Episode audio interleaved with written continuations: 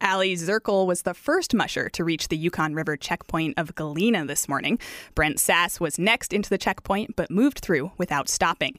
He's closing in on Nulato, according to the Iditarod GPS tracker. Mushers must take an eight hour rest in one of the Yukon River checkpoints of Ruby, Galena, Nulato, or Kaltag. Teams were moving down the Yukon River all afternoon. Many came off an eight hour rest, but some mushers chose to push their teams before taking the mandatory break. KNOM's Emily Schwing reports. It was just before noon as Brent Sass's dog team sped through the Galena checkpoint. And what's your plan? I'm going, going through. Okay. So I just need to get into my bags real quick. All right, you need drop bags? Drop. I don't need any straw, I just need my drop bags. Sass also didn't take any extra dog food with him, which means he probably didn't plan to camp on his way to Nulato. 58? But he did take some human food a bag of chocolate chip cookies, another bag of candy, and a few small bits of gear. The thick layer of clouds that blanketed the town all morning was just burning off as Sass scrambled through Galena. Overnight, the weather system dropped a couple inches of fresh snow on the river. Yeah, it was fun. Padding for the dogs. And his dogs, said Sass, were doing great. Oh, they're wonderful. They they're eating like crazy. I got no complaints. I got 14 strong pulling dogs.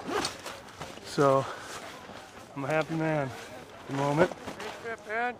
Okay, let's go. As Sass sped past, Aliy Zirkle's dogs barely lifted their heads. They arrived an hour earlier and were now snuggled in for their mandatory eight hour rest after a long, hard push from Takotna.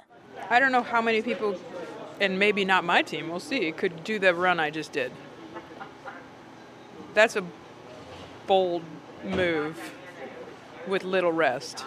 After Zirkle's team left Takotna, they only rested six hours in a day and a half long push to Galena. Well, you only know what you do kind of after. We'll see if I'm picking up the pieces or not. Zirkel says this was her big move. A reroute due to open water on the river means what's traditionally a 37 mile run to Nulato has now been extended by roughly 20 miles overland. But she says her effort might have given her an advantage. We'll see what they look like. I mean, an eight hour rest is a long rest. Um, and then it's interesting, it's now a 58 instead of a short little run. That kind of throws a whole. Actually, that's in my favor because I'm sitting here eight. And I, I kind of think I'm going to just skip through the checkpoints now. I, I kind of don't want to do another long run because I don't want to take all their speed away. As Zirkle pondered her next step in the mid afternoon, mushers who opted to take their eight hour layovers earlier in the morning in Ruby were just starting to hit the trail again. Pete Kaiser says a tough run gave him a reason to stop. Rough trail and long miles, both, yeah. But perhaps his stop in Ruby had more to do with how tired he was. I smashed my nose on my handlebar three times this morning, falling asleep. Felt good.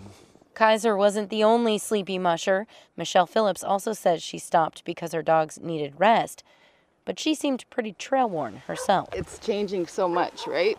Like it used to be a good trail was something different than it is now. The trail now is a little bit of snow that you travel on, bouncing along, crashing into things.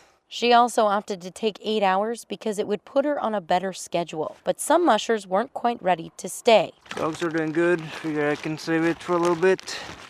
Joar Leifseth Ulsom stopped for only four hours, long enough to get a meal into his dogs.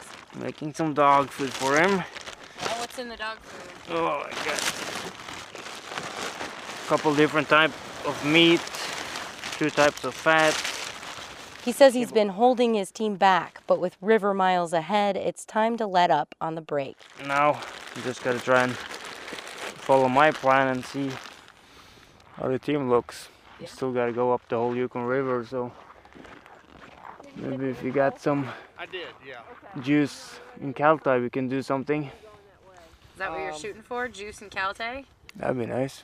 but it's a lot of nice dog teams. That's for sure. As teams wind their way down the Yukon, mushers will start to find out how the rest they've built up in the first half of the race translates to speed. Reporting from the Iditarod Trail, I'm Emily Schwing on the Yukon River. For much more on the Iditarod, visit our website, alaskapublic.org. Our Mushing Explained video series takes a look at what mushers pack with them along the trail.